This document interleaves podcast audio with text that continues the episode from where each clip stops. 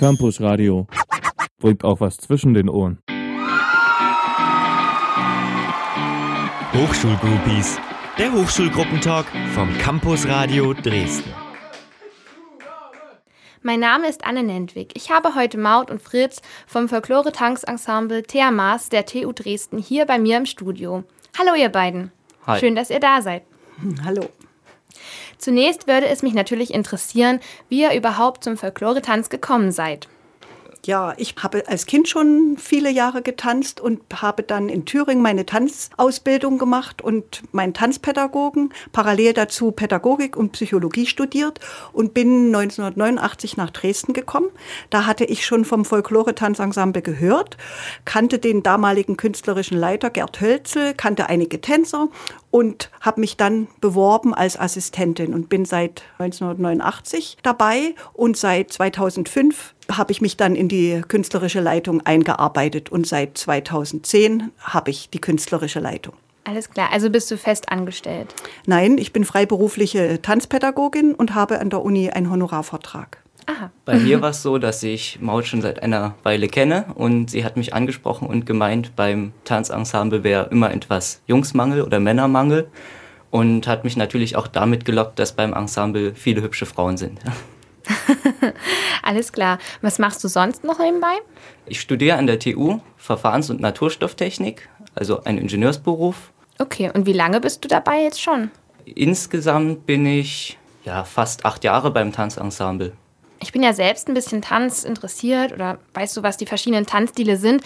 Aber vielleicht erklärt ihr kurz für die unwissenden Zuhörer, was genau ist denn Folklore überhaupt? Folklore ist eigentlich was ganz Tolles. Das wissen nur ganz wenige Leute.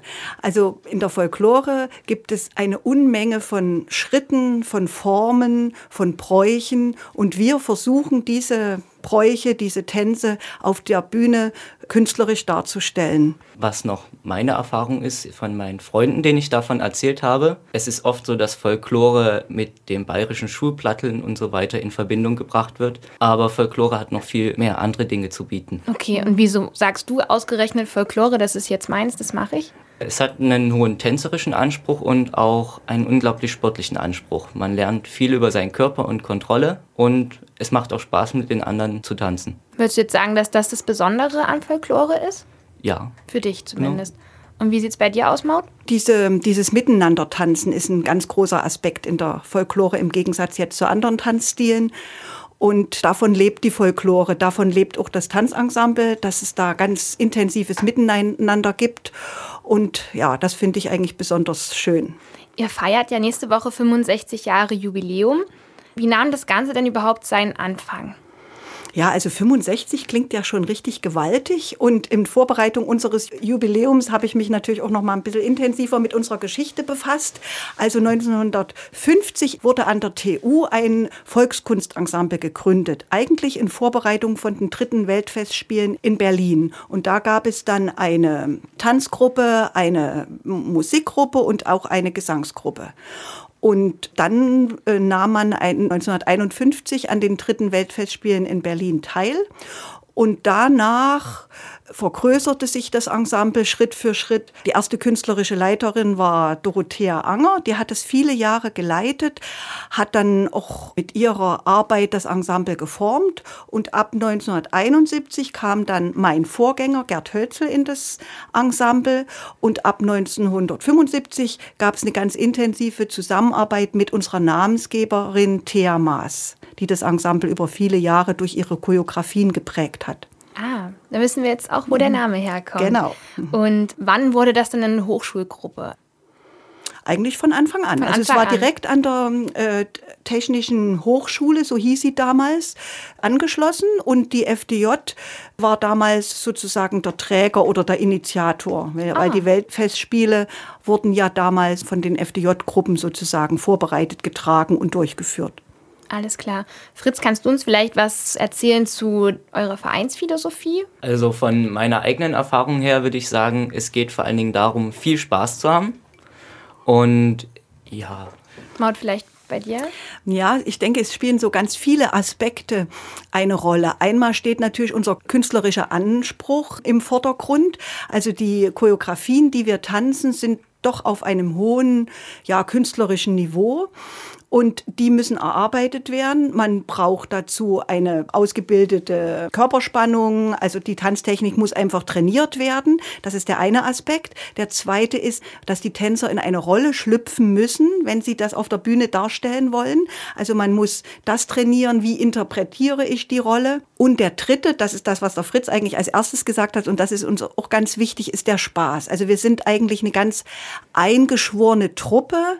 Viele sind schon viele Jahre Jahre dabei, haben an der TU studiert. Inzwischen sind sie auch Absolventen, haben zum Teil Familie, arbeiten und bringen trotzdem ganz viel Energie, ganz viel Zeit in das Ensemble ein. Und nur deswegen funktioniert es eigentlich auch so gut. Ja, das wäre jetzt auch meine Frage gewesen. Viele Mitglieder gehabt und wie sich das überhaupt zusammensetzt. Du sagst, es sind also auch, also nicht nur Studierende, sondern auch Absolventen, Leute, die schon arbeiten gehen. Wie viele Leute seid ihr denn insgesamt? Ich, so ungefähr 35. Da gibt's auch Mitglieder, die jetzt, sage ich mal, nicht mehr aktiv auf der Bühne tanzen, die ja noch zum Training kommen und sich so dem Ensemble verbunden fühlen. Dann gibt es Absolventen und dann so die Hälfte haben wir Studenten. Verschiedene Fachrichtungen, Techniker, Chemiker, Lehrer haben wir einige und ist auch vom Altersdurchschnitt relativ groß. Fritz ist mit ja. einer eigentlich der Jüngste, ne? Und das geht bis 40. Bunt gemischt, mhm. also klingt schön. Ja, ihr habt sicherlich auch viele Paartänze, das hast du jetzt schon gesagt. Ihr habt ein bisschen Männermangel, weil man kann die ja nicht so begeistern. Wie viele Männer habt ihr denn so neben dir, Fritz? Ähm, neben mir müssten es ungefähr acht oder neun Männer sein. Das schwankt immer so ein bisschen, je nachdem, wie man zum Training kommt. Aktiv für die Bühnentänze sind es insgesamt acht Männer. Ja gut, das ist ja aber ist schon... Ist was, aber es ist noch eindeutig gut. Kapazität nach oben, da man einige Tänze noch ausweiten kann. Wahrscheinlich schon, ne? Was haben denn deine Freunde so generell gesagt, als du erzählt hast, dass du Folklore tanzt? So das mit dem Stepp Schuhdings, hast du schon gesagt? Ja, die Reaktionen sind ziemlich unterschiedlich. Es gibt Leute, die sagen dann immer, ach, interessant, erzähl mehr. Ich möchte unbedingt alles auch darüber wissen. Und es gibt Leute, die lachen auch ein bisschen darüber. Oh, das ja, aber bist Weil, du da beleidigt oder? Nö, dann kann man sich ja hinsetzen und denen auch in spannenden, schillernden Farben erzählen, worum es beim Folklore-Tanzen geht. Und ja, wenn man dann ein bisschen genauer erzählt, was in den Tänzen alles erlaubt ist und was man machen kann, sind dann die meisten auch echt neidisch. Was darf man denn alles machen? Es gibt zum Beispiel den Rühler Springer und der Abschluss von dem ganzen Tanz ist, dass man dann das Mädel küssen darf. Ja, ja das klingt natürlich verlockend. Mhm. Gut, um wieder darauf zurückzukommen, also ich komme jetzt mal auf die Auftritte so zu sprechen. Ihr habt ja sicherlich verschiedene Auftritte, wo ihr gebucht werdet. Was sind das dann so für Veranstaltungen? Also das ist auch ganz unterschiedlich kann man auch nicht sagen, dass das so ganz regelmäßig passiert. Also unser Höhepunkt im Jahr ist einmal wirklich die Teilnahme an einem internationalen Folklore-Festival, immer so in den Semesterferien. Darauf äh, trainieren wir hin und da bereiten wir uns intensiv vor und dann treten wir manchmal beim Stadtfest auf oder zu Weinfesten waren wir jetzt in Meißen zum Beispiel oder auch so kleinere Veranstaltungen. Bei der Weihnachtsfeier vom Akademischen Auslandsamt an der TU machen wir mit oder manchmal Sommerfester, Freunde und Förderer. Also es ist ganz unterschiedlich. Und da sind wir auch froh, wenn wir in Dresden präsent sein ja. können. Naja, und dann alle fünf Jahre feiern wir das Jubiläum. Und finanziert ihr euch auch so ein bisschen über die Auftritte oder über so Preisgelder oder? Ja, Preisgelder weniger gab es auch schon, dass mhm. wir da einen ersten Preis gewonnen haben und dann auch mal Geld bekommen haben, aber das ist eher die Ausnahme. Ja, also finanzieren nicht. Unser Hauptsponsor, das muss man einfach sagen, ist die TU Dresden die die künstlerische Stelle ja sozusagen geschaffen hat. Und das Studentenwerk unterstützt uns ganz aktiv durch Bereitstellung von Räumen, von unserem Probenraum. Und auch die Gesellschaft der Freunde und Förderer äh, fördert uns schon seit Jahren ganz kontinuierlich. Und da können wir uns dann mal neue Kostüme zulegen, neue Requisiten, solche Sachen. Ohne ja. die könnten wir das einfach nicht machen.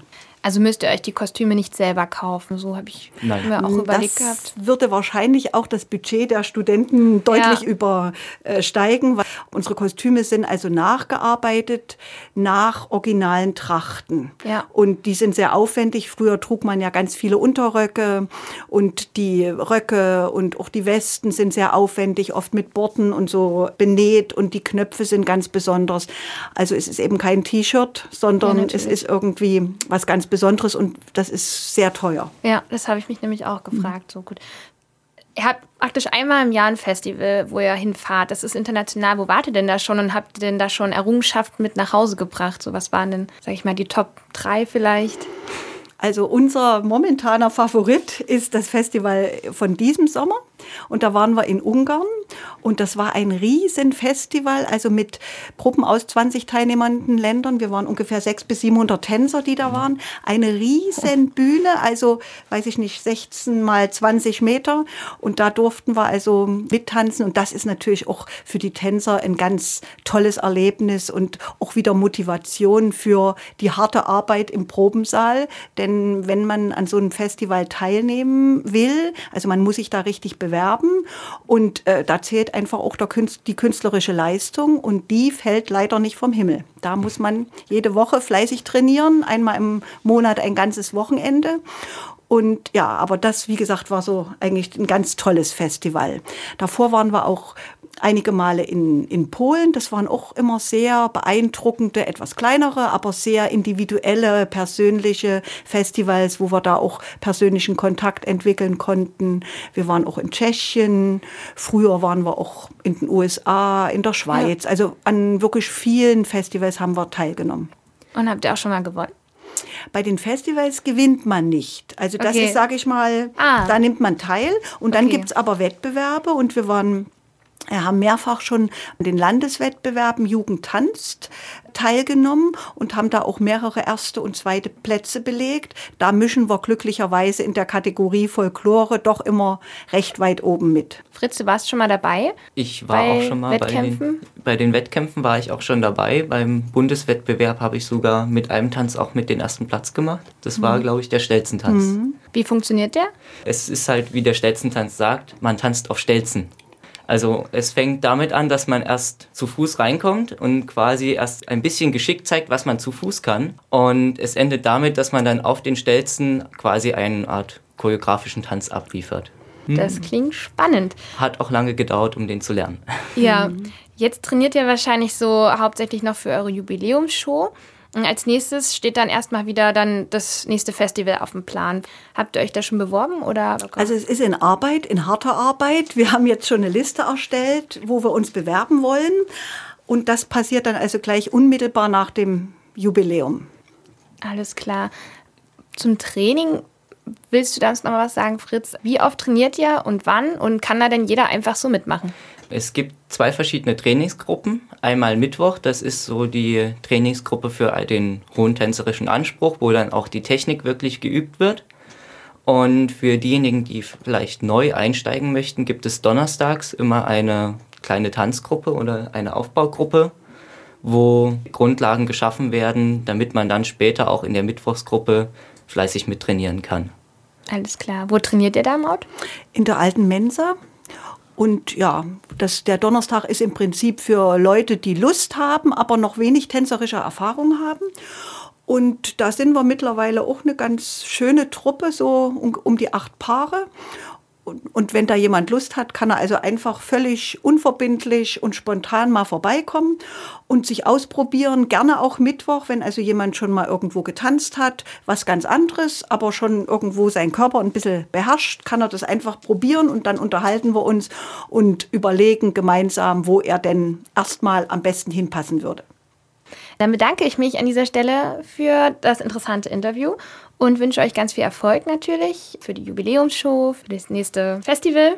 Ja. Danke. Danke. Ja, falls auch ihr eure Hochschulgruppe vorstellen wollt, dann meldet euch bei uns und schreibt eine Mail an redaktion.campusradiodresden.de. Campusradio. Im Netz unter www.campusradiodresden.de.